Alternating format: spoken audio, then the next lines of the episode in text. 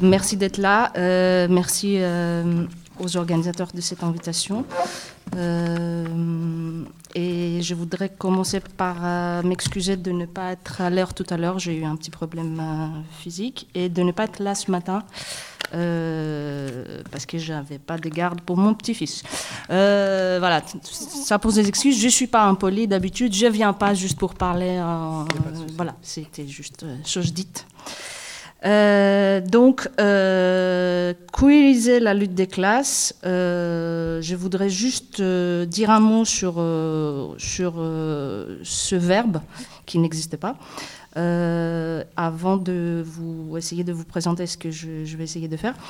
alors, Monique Dixot, une grande lectrice de, de Platon, faisait remarquer de manière très juste que chez Platon, dans les dialogues, malgré ce qu'on peut penser, il n'y a pas de dialectique.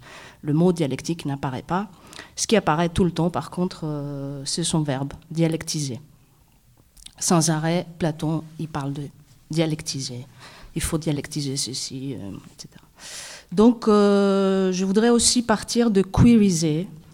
déjà pour marquer que c'est en rien quelque chose qui pourrait faire penser à une politique queer euh, ou à quelque chose comme ça. Queeriser, ça serait plutôt quelque chose dans sa forme verbale qui fait euh, penser euh, à queer, ce qui est oblique, ce qui est tordu ou ce qui s'inscrit en diagonale.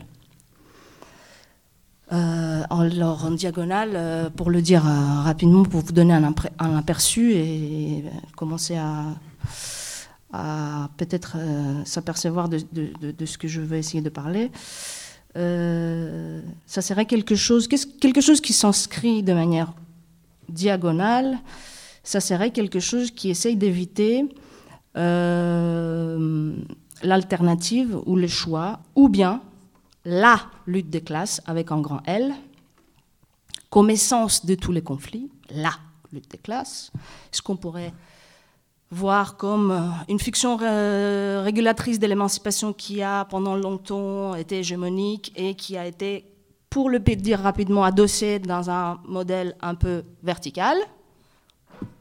Donc, ou bien la lutte des classes avec un grand L, ou bien des luttes sans classe, sans genre, ni espèce, dans une fragmentation infinie, qui donne, ce qui me pose problème un petit peu moi aujourd'hui, quelque chose que je pourrais nommer des conflits sans conflit, ou un petit peu du café sans caféine, vu qu'on a retiré l'essence.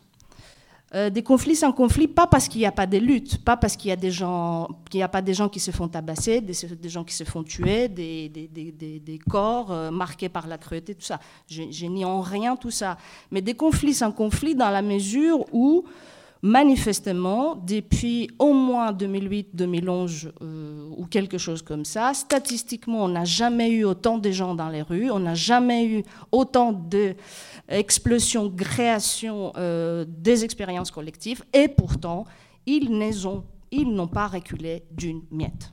Donc, des conflits merveilleux, absolument inventifs, euh, libérés des vieux trucs qui nous emprisonnaient, mais des conflits sans conflit, parce que on est en train de perdre sans arrêt. Euh, ça serait donc un petit peu refuser ce choix forcé entre la lutte des classes ou ces luttes sans classe, sans genre ni espèce. Et je voudrais essayer un petit peu, de manière très simple, euh, retracer un mouvement Comment on est passé donc d'une fiction régulatrice qu'on pourrait qualifier de globalisante, surplombante, avec des grandes catégories verticales pour aller vite, à la critique de ce, modèle, jusqu'à ce que je vais essayer d'articuler, ce qui pourrait être aujourd'hui la fiction régulatrice euh, de notre temps, qui n'est manifestement pas l'horizontale, surplombante, marxisme, léninisme et tout ça. Ça, on l'a bien critiqué, etc je vais essayer de m'interroger, est-ce qu'il y a une autre fiction régulatrice aujourd'hui? Euh,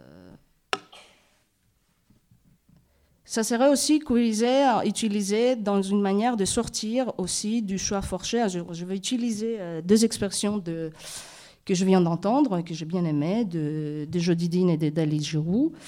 alors, la première, elle a parlé des décharges orgasmiques, et l'autre des carnavals. Et c'est ce qui nous arrive un peu. On a des décharges orgasmique magnifique, où tout a l'air d'être euh, absolument magnifique parce qu'on n'a plus des avant-gardes, on n'a plus de, des trucs qui nous dominent, blablabla.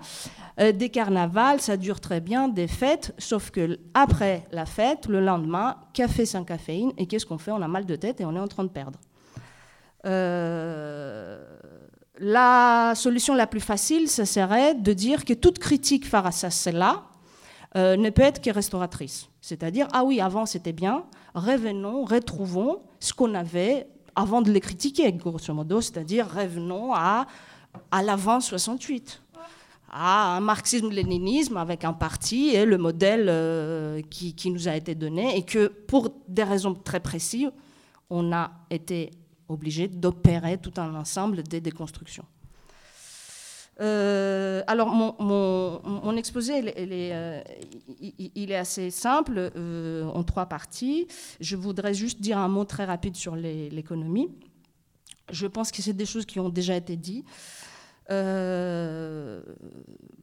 Donc, rapidement, parce que je ne vais pas vraiment beaucoup m'occuper de l'économie, on est aujourd'hui, en quelque sorte, dans une fiction régulatrice qui n'est plus dans une figure binaire. Disons, on n'est plus dans une figure binaire infrastructure, superstructure, où l'économie, ça serait ce qui est en dessous, la matière, et vous voyez euh, tout ça. Donc on ne serait plus dans une structure binaire qui serait, elle, la structure binaire, le clé d'antigilabilité de toutes les différences de domination et les moyens pour accomplir le renversement final, ce qui était à peu près la fiction régulatrice d'avant. Donc figure binaire, et euh, on sait comment on va faire pour gagner. Euh, on n'est plus dans cela. Ok, tout va bien. Euh, dans cette figure binaire, évidemment, l'économie avait la place princière, la, place du prince. Euh, ce que j'appelle la, contribution de la scène 68, mais ici je prends la scène 68 dans un sens beaucoup plus large que juste ce qui s'est passé durant un mois de mai en France. Je le prends beaucoup plus comme, la terminaison d'une longue séquence. Euh, qui a été donc une longue séquence qui a vu naître une certaine fiction régulatrice et qui, à ce moment-là, sur cette scène-là, il y aura des déplacements euh, radicaux qui vont, euh, d'une certaine manière, défaire ou déconstruire cette fiction régulatrice. Je trouve que sur la scène 68 art, dans ce sens-là, il y a deux opérations radicales que je nommerai ceci pour ce qui nous regarde de la politique. Une, c'est la notion de l'événement, où on va insister, on le retrouvons déjà chez Marx, peu importe, mais on va insister sur la, euh, la non-identification entre ouvriers et prolétariat, c'est-à-dire le sujet de l'émancipation ne s'inscrit plus de manière euh, matérielle, de manière dans un corps social. C'est pas une préinscription euh, dans le réel qui va faire que cette partie des gens vont faire la révolution le sujet politique devient événementiel. Le prolétariat n'est pas le corps des ouvriers. Et la scène 68, c'est une scène avec beaucoup d'auteurs qui vont essayer d'insister de manière très différente sur cette euh, non-identification entre les deux. Donc première chose, c'est l'événement. Deuxième, c'est le symbolique. Ce que je vous disais tout à l'heure, on n'est plus dans une structure binaire. On n'est plus dans une structure euh, infrastructure, superstructure. Qu'est-ce qui se passe euh, Là, j'utilise un petit peu les, mots de, de, Deleuze euh, quand il a essayé de, définir le structuralisme. la, deuxième grande nouveauté, si vous voulez, de la scène 68, c'est que la structure, elle va être au moins triadique, au moins imaginaire, symbolique, réel. Sinon, ça ne circule pas dit Deleuze. Euh, donc on n'est plus, il dit à ce moment-là, pendant longtemps, la pensée, elle a, elle a, elle a opéré, la tradition philosophique, elle, a bien foutu la merde là-dedans, entre un réel de fond qui se cache et le jeu de l'imaginaire que euh, c'est juste le, le, les, les, simulacres qu'il faut illuminer pour trouver le fond des choses. Donc on circulait tout le temps entre les deux. Alors euh, au 18e ou au 17e, on l'appelait autrement que réel, mais peu importe. On trouvait toujours euh, cette espèce de... Il y a un réel de fond, des choses qui se cachent forcément, et euh, le jeu des surfaces et des, idéologies, les nuages, euh, là où les gens se trompent, etc., il faut juste leur montrer l'essence des choses. quoi. Euh, donc on n'est plus dans, cette circulation en deux, on est dans une circulation en trois. Et Deleuze va insister sur le fait que le symbolique n'est pas juste un troisième terme isolable. Le symbolique, c'est ce qui va sans cesse amener du troisième terme. Il y a toujours, il dit, un tiers dans le symbolique lui-même. C'est un petit peu la scène 68, le tiers exclu. C'est la révolution des tiers exclus au sens, au sens où les deux, comme catégorie structurante de l'émancipation entre les uns et les autres oublie toujours quelques-uns. Et ces tiers exclus, on ne peut pas faire la révolution sans les tiers exclus, on ne peut pas oublier tous ceux qui ne rentrent pas dans les deux. D'où une haine radicale de ce moment-là pour tout ce qui est dialectique, etc. On est anti-dialecticien et on va aller d'une logique de l'opposition binaire, les riches et les pauvres, le prolétariat et le capitalisme, d'une circulation à deux on va euh, aller vers des logiques, ce que j'appelle les logiques de la différence, où on cherche sans arrêt, euh, pas forcément à se constituer en face d'une opposition, mais ce qui diffère, euh, ce qui ne colle pas à un modèle, etc. Donc, toutes les autres causes, toutes les autres luttes, à partir de ce moment-là, ne sont pas subordonnées à la lutte. On n'est plus dans ce modèle-là. Et euh, pour terminer ce premier point, euh, je voudrais insister sur le fait que mai 68, d'une certaine manière, euh, est radicalement un scandale. Un scandale de manière très simple. On a à ce moment-là une fiction régulatrice de comment ça devrait se passer, et ce qui arrive ne colle pas au modèle. Donc, c'est scandaleux, et il faut voir qu'est-ce qu'on fait avec ce scandale. Parce que c'est scandaleux. Parce qu'en fait, normalement, ça devrait venir comme ça, mais ça ne revient pas comme ça. D'ailleurs, même la notion même d'interpellation, au sens très large du terme, c'est qu'à ce moment-là, pas seulement en France, j'insiste, c'est vraiment le nom d'une séquence, de ce que j'essaye de, de, décrire. À ce moment-là, parce qu'on a un modèle très précis de comment ça devrait se passer, euh, vous avez toujours un policier idéologique, un corps disciplinaire de la révolte qui vous interpelle, il dit Ah bah et vous là-bas? Non, non, non, ça ne devrait pas se passer comme ça. Vous avez suivi l'avant-garde? Ah bah, Soit vous suivez, soit vous prenez la tête, on vous le couper. Mais c'était simple. Donc il y a, y a, tout ça qui doit se défaire en 68 parce que c'est scandaleux. On voit bien que c'est scandalisant ce qui arrive parce que euh, normalement ça ne devrait pas se passer comme ça. Pourquoi j'insiste sur le mot scandale? D'une, parce que le mot scandale, ça implique une distance par rapport à un modèle, c'est-à-dire ce qui arrive n'est pas une bonne copie, pour reprendre un peu le fameux platonisme. Vous avez l'idéal, la bonne copie et le simulacre. Bon, c'est pas une bonne copie, donc euh, c'est scandaleux. D'où toute la révolte des mauvaises copies, des simulacres, parce que précisément ils vont, ils vont s'opposer à l'existence même d'un modèle. Donc c'est scandaleux. Euh, ce qui m'amène à aujourd'hui, ce que j'appellerais les printemps précaires des peuples, qu'on pourrait euh, placer, comme je vous disais, à peu près en 2011, mais bon, peu importe si on veut le placer en 2008, etc. Euh, alors je vais essayer d'esquisser quelques caractéristiques et vous, dire après ce qui m'a frappé moi. J'en ai pris combien de temps déjà? Je ne sais pas, mais c'est très bien pour l'instant. Ok, bon. Euh, sinon, euh, vous m'interpellez. Je veux surtout mais voilà. Euh, donc, printemps précaire des peuples, qu'est-ce qu'on dit? Qu'est-ce qu'on dit? Ça m'intéresse beaucoup, pas de faire un truc d'auteur, mais de, faire plutôt quelque chose comme une rumeur qui, qui circule et dont personne n'est le responsable mais ça circule et c'est des choses qu'on en a entendu parler. Qu'est-ce qu'on dit? C'est des mouvements horizontaux par les bas, souvent avec quelque chose qui flirte avec le sans leader sans demande. Moi, je trouve que le sans leader sans demande, il est beaucoup trop large. Je dirais plutôt, j'ai noté quatre caractéristiques. Une haine radicale des avant-gardes, très, très marquée dans les textes, dans les tracts, dans les, dans les revues, etc. Il y a vraiment une haine des avant-gardes. Et, j'aimerais vous demander, par rapport à tout ce que je vais nommer comme caractéristique, d'avoir juste en tête exactement qu'on trouve à peu près l'opposé du 68 l'opposé. C'est qu'à 1168, on devrait déconstruire. Là, c'est comme si on l'a déjà, comme si le rêve s'est réalisé. Donc là, haine des avant-gardes à qui Deuxièmement, euh, on, pour ce qui est de l'organisation, alors on a fini avec les organisations verticales et hiérarchiques, et la figure qui revient très souvent de manière assez fétichisante, c'est la meute. Alors on va réciter du Deleuze, du Guattari, etc., etc. On va pondre beaucoup de citations, mais la meute, comme par exemple on voit, les loups, c'est pas qu'ils sont pas organisés et non nos printemps précaires de peuple, c'est pas c'est pas qu'on a quand on va faire la au cheval s'il y, a une organisation, mais euh, meute ne veut pas dire pas d'organisation, ça veut dire organisation différente que l'organisation classique hiérarchique verticale qu'on connaissait, et la place du leader n'est pas la même. Bon, après, pour ceux qui s'intéressent, ils peuvent aller lire la, bibliographie, mais euh, la question, ça ne se joue plus pas s'il y a un leader, mais si le, leader a une capacité de s'inscrire dans une place permanente et donc de devenir homme d'État.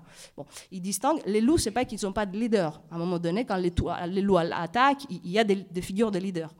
Donc, meute plutôt qu'organisation verticale. Donc, pas d'avant-garde, meute, on parle beaucoup, et alors là, on le trouve déjà depuis euh, Occupy Wall Street. On l'évoque un peu moins ici en France, mais dans la bibliographie anglaise beaucoup. On parle beaucoup plus des politiques préfiguratives, prefigurative politics, plus que politiques stratégiques. On, les déteste, les, politiques stratégiques, ce pas les bons. Il faut faire du politique préfiguratif. Qu'est-ce que c'est la politique préfigurative? C'est que le mouvement doit préfigurer déjà la société dont elle veut créer. En fait, grosso modo, c'est quoi? C'est un espèce de déplacement dans le rapport même entre moyen et fin. Avant, qu'est-ce qu'on avait? On avait trop un but, une visée, une stratégie globale pour l'entendre, et sur le chemin, on sacrifiait pas mal de gens. Et donc, il fallait arrêter avec tout ça. Et une des lignes de front de 68, ça va être il faut finir avec les grands stratèges. Il faut finir avec les grands stratèges. Qu'est-ce qu'on a aujourd'hui? C'est il faut finir il faut faire que du préfiguratif, c'est-à-dire il faut que quand on se ressemble, que tout le monde partage la parole à temps égal, etc. Il faut que ce qu'on a préfigure déjà, et la stratégie, bon, on, oublie. Donc préfiguratif plus que stratégique. Quatrième, alors on adore les corps performatifs maintenant, on les adore plus que les énoncés politiques concrètes. Donc il faut qu'on soit là, rassemblés, on fasse des, des décharges orgasmiques, comme on disait tout à l'heure. Euh, donc on est beaucoup plus dans le performatif. Et d'ailleurs, on a tout un ensemble de textes de grands philosophes, etc., qui, qui, qui, qui vont théoriser que les corps euh, peuvent eux-mêmes parler politique sans avoir à produire des énoncés politiques, etc. Donc on ne les aime pas trop, les énoncés politiques. Mais les corps performatifs, oui. Alors ça, c'est à peu près les caractéristiques que j'ai trouvées. Vous pouvez en faire l'exercice et trouver encore 14 d'autres, j'en sais rien. Mais c'est à peu près ça. Qu'est-ce qui me frappe, moi, là-dedans euh, C'est deux choses. C'est que tout ça, quand vous lisez la bibliographie, vous faites vos devoirs, c'est que ça n'a rien de scandalisant. C'est-à-dire, tous les mouvements des printemps précaires de peuple, ils ont l'air de coller parfaitement avec la théorie radicale. Pas de scandale. Tout le contraire de 68, où là c'était scandaleux quand même ce qui est arrivé par rapport à la fiction régulatrice. Comme si aujourd'hui on a une fiction régulatrice qui avait déjà prévu tout ça, que du coup elle n'est pas du tout scandalisée parce qu'elle trouve ça magnifique, c'est performatif, c'est pas stratégique, c'est pas voilà. Donc premier élément, il n'y a pas de scandale. Deuxièmement, on n'a pas avancé d'une miette ce qui est quand même scandaleux. Euh, donc, pour revenir au mot scandale, quelque chose fait scandale par rapport à un modèle. Et un modèle établit des critères de sélection des bonnes copies. C'est plutôt une scène classique. Mais qu'est-ce qui se passe quand la fiction régulatrice n'est pas un modèle, mais la libération de tout modèle? C'est ça qui est devenu hégémonique. Qu'est-ce qui se passe quand la fiction régulatrice ne cherche pas à modifier le réel en fonction d'un idéal, mais cherche simplement à défaire ce qui est, sans aucune prescription de ce qui devrait être? Alors je vais essayer de vous dessiner quelques caractéristiques de ce que moi j'entends comme la fiction régulatrice de l'émancipation aujourd'hui. Vous pouvez trouver plusieurs noms et je vous en donne quelques-uns. l'un les plus fameux qui a le plus circulé ici en France, c'est la fameuse puissance destituante. Voilà, il faut destituer. L'autre, que je suis en train de lire en ce moment, c'est le fameux dégagisme. Vous avez un manifeste du dégagisme écrit par des Belges, mais le dégagisme, c'est parti de le fameux argentin Que se vayan todos jusqu'au Boubarak dégage. C'est tout un mouvement qui essaye de penser euh, non pas ce qui peut venir après le vide, mais juste à, à l'objectif de qui dégage. D'ailleurs, ils disent, euh, dès la première page, ils disent que le dégagisme a fini, c'est une, une, modification radicale avec tout l'ensemble des, insurrections du passé. Parce que dans le passé, on s'est trompé, alors que maintenant, on a compris qu'il faut simplement les dégager. Un autre nom de cette même configuration, c'est, alors là, c'est emprunté de, de bataille, mais peu importe, c'est la négativité sans emploi la négativité sans travail. C'est-à-dire qu'elle va à aucun moment dialectiser un terme, un œuvre à, réaliser, donc elle ne pourrait jamais être trahie. C'est du négatif pour le négatif qui ne produit pas de, positivation. Euh, l'autre, je, continue avec les noms, ça serait infiniser les moyens, c'est-à-dire moyens sans fin. Et un quatrième ou cinquième, j'en sais rien, ça serait plutôt, autre nom qu'on adore, comment devenir ingouvernable plutôt que penser un gouvernement révolutionnaire. Alors je voudrais, euh, je vois que Sophie est là et je, suis très contente euh, parce que je suis un peu en discussion avec ce qu'elle écrit et ce qu'elle pense en ce moment. Elle m'a dit, elle a dit l'autre jour à, dans un autre, euh, l'occasion d'autre chose qu'on faisait, euh, qu'on a aujourd'hui du mal à évoquer un petit peu la mémoire euh, héroïque de la Révolution française. et en réalisant vraiment les textes et les philosophes de toute cette puissance destituante, dégagisme, etc., etc., on voit véritablement, d'ailleurs, le manifeste ici, il est fait il y a tout un, grand parti où en fait il distingue révolution dégagisme. C'est-à-dire révolution c'est le mauvais modèle. D'ailleurs, par exemple, euh, numéro 3, c'est euh, révolution. C'est un mouvement organisé et orienté vers un but. Ça, c'est mauvais. C'est une révolution. Donc, et en face, vous avez le dégagisme. C'est un ensemble de voix, une polyphonie qui crie dégage. Ça, c'est magnifique.